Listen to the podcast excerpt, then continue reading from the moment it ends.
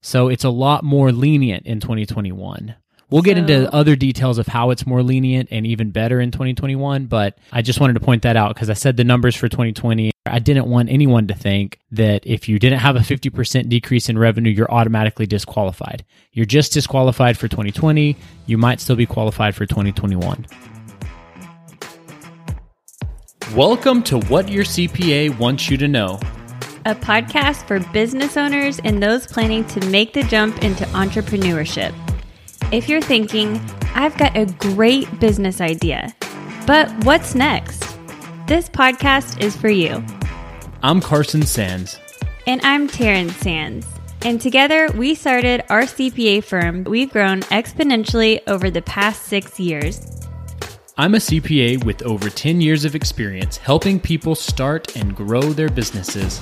And I'm an MBA with a specialization in marketing and entrepreneurship. Follow along as we share the ins and outs of running a business while keeping your family and sanity intact.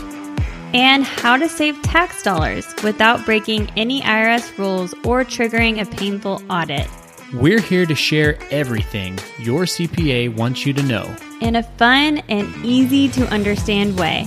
Let's get started. Let's do it.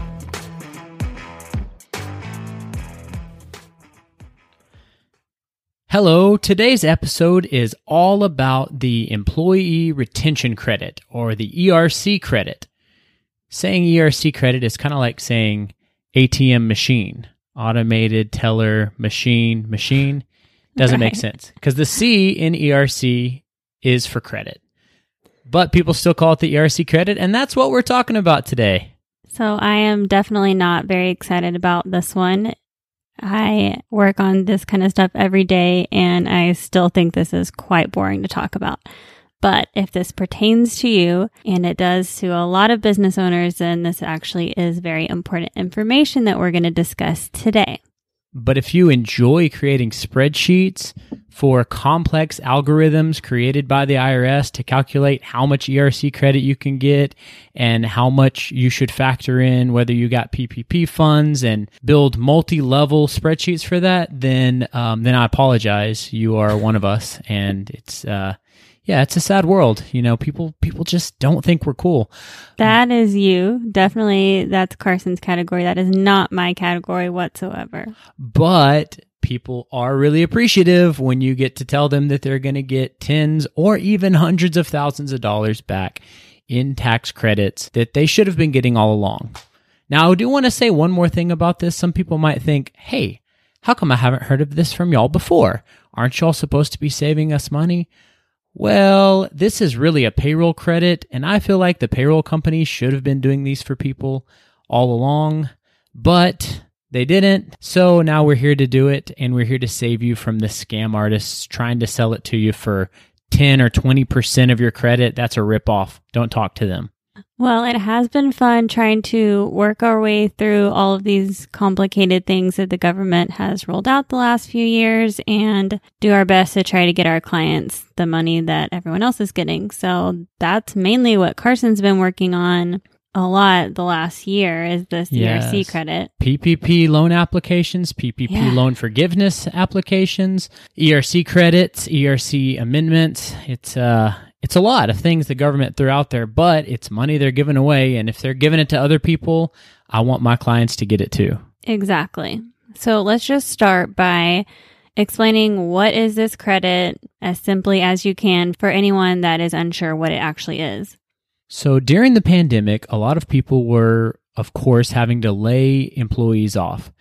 And the government came in and said, look, if you will hold on to your employees and you meet these certain criteria for retaining employees, then we will give you a credit, a tax credit on your payroll taxes that's equal to in 2020 up to $5,000 per employee and in 2021 up to $21,000 per employee. So it was pretty generous and it really helped to fill in that gap between when people were making money and when they were not making money and they were still trying to pay employees while not bringing in any income. So you say it's a credit, but how did they get this credit back? And why now are we having to go do all of these complicated spreadsheets to figure out what they actually can get? you have to figure out if people are even eligible first. And so, one of the first steps you have to see is in 2020, if you look at any quarter of 2020 and compare the revenue to the previous quarter, the same quarter in 2019, you have to have a 50% decrease in revenue to qualify for that quarter. So if your business was not impacted, you don't even need to keep listening further. No, and I had a lot of clients that because they're in an essential type uh, business that they actually did even better during the pandemic than they were doing before. So of course they're not eligible. This is for people that took a hit to their revenue uh, during 2020 and 2021. Now those numbers don't apply to 21 though. In 2021, you only had to have a dip of 20% from one quarter in 2019 to the same quarter in 2021. So it's a lot more lenient in 2021. We'll get So- into other details of how it's more lenient and even better in 2021, but I just wanted to point that out because I said the numbers for 2020. I didn't want anyone to think that if you didn't have a 50% decrease in revenue, you're automatically disqualified. You're just disqualified for 2020. You might still be qualified for 2021. so just like anything with the IRS, this is very complicated. Very. Also, so let's say you had 19%. Do you get nothing or does it phase out right at 20? There's no phase. It's all or nothing on this one. Okay. The next question is Does this have anything to do with the PPP loans? It does because any payroll that was paid using PPP funds that were forgiven, you cannot get the credit for that. So you'll have to go in and factor at what point you ran out of PPP funds.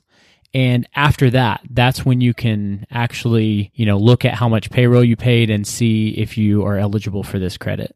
That is one of the more complicated aspects of figuring out exactly when and where you ran out of money. So before you do that part, make sure you check to see did you have 100 or fewer employees in 2020?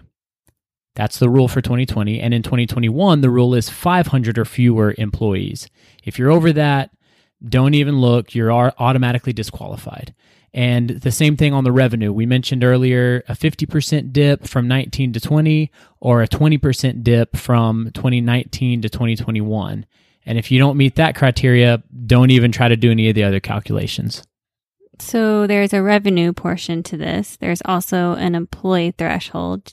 Yes, this is supposed to be for small and small mid size employers uh, with in 2020 100 employees or less, and in 2021 500 employees or less. Okay. And also, you do have to take into consideration if you did get the PPP loan. Yes. Now that doesn't automatically disqualify you. It just means that the payrolls that were covered by the PPP funds are not eligible for the credit. But other quarters or even partial quarters are eligible. So, just as an example, if you got the loan, the first PPP loan, April 15th, a lot of people got it right about then. And so that's in the second quarter. So then the first couple of payrolls you might have run from April 1st through April 15th were out of your own pocket. Those funds could be eligible for the credit. Or if you used up all the funds by May 31st, then all of your payroll from June to June 30th could also be eligible. And then, of course, all of your payroll for the rest of the quarters of the year could be eligible as well. This is just riveting information. I know it sounds really complicated. I'm just trying to make it easy for people to see if they might be qualified so that you know you don't waste your time and get your hopes up if you're absolutely not qualified based on revenue or number of employees that's really easy to figure out but the rest of it if, if you qualify based on revenue and based on employees i would just at that point hand it to your cpa and or you know somebody that does this and say hey like figure it out see what i'm eligible for and what i'm not and calculate that for me So, if someone's listening to this and they're like, oh, absolutely, I fall into those categories, when is this actually due? Because we've been talking about this for quite some time now. What is the due date to get this submitted if you do qualify? Okay, so the way that you get the credit is by filing amended payroll quarterly returns. So that's your 941 form, and you have to go back and amend it for the quarter you're claiming the credit in. Now, you have three years to amend a 941 and claim a refund. the 2020 second quarter, for example, it was due July 31st of 2020. So that gives you until July 31st of this year, 2023, to amend that form. So you're kind of running out of time on that. But the other quarters, you know, obviously you have a little bit more time. And for the first three quarters of 2021, the employee retention credit, you can file the amended all the way until 2024. So the due date is just for the amended 941s. That's right. So so to make it simple, just look at what the original due date was and add 3 years to that, and that's when the next due date is for the actual amendment. So if you do run payroll and you're just not familiar with what this form is, it's probably because you have a payroll service doing this for you. Is that also a good option to have your payroll service looking to see how much you could get by filing the amended 941s? If you use a company that has real people and not just you pay a software, you know, like QuickBooks Online Payroll, I don't think I would try to run it through that. But if you're using Paychex or ADP. ADP or yeah, one one of the big guys and they're running full service payroll for you, I would at least reach out to them if they haven't already reached out to you and just say, "Do y'all do this?" because it might be included with what you're already paying for and that will save you on having to pay your CPA because it takes us a long time and we do charge, you know, a decent amount of money for it. So it's worth it because people are getting a lot of money. But um, yeah, I mean, if you can get it for free, that's a much better option. Yeah, that is a problem we're running into. And I'm sure people listening, maybe their CPA has run into the same issue. We just don't have the manpower or time to keep processing all these ERC credits for everyone because you're going back and amending all of these and calculating them. It's just very time consuming. And with CPAs, time is money. So it's very expensive for us to do it. Always worth it for the client. However, we can only commit to so many. So I do know that some of these payroll companies are offering to do them. So that's definitely a good place to check if your CPA won't. That's if it's your payroll company that you're already using. If it's one of these new kind of fly by night ERC specialists that's coming through, they're trying to take 10, 15, 20% of your credit. That's a ripoff. I mean, they're and they're not even telling people that, you know, there's a lot more steps to it that we're going to get into later and they're not telling people half the steps involved and then they're taking a huge percentage of it. Talk to somebody else before you just hand your business over to them. And they're telling everyone they're qualified and that's just not true. Okay. So we're definitely going to avoid those people. Yes. So your first step is going to be figuring out if you even qualify, and then you're going to amend your 941s. What's the next steps in this process? this is where it gets complicated. You get to claim that credit and they'll send you the money as a refund. But then the IRS is saying because of that, that portion of your payroll that's equal to that credit was paid by the government, not by you. So that means you have to go reduce your payroll expense for that for that year on your income tax return. And so just as an example using numbers, let's say you get a $100,000 credit. Well, now you have to go back and amend your 2021 income tax return and reduce your payroll expense by $100,000. Now, some people are thinking credits and deductions are the same, and you're saying, then what's the point? Don't I come out the same? No, you get $100,000 in actual money. Decreasing your payroll costs by $100,000 will probably cost you about $24,000 in income taxes.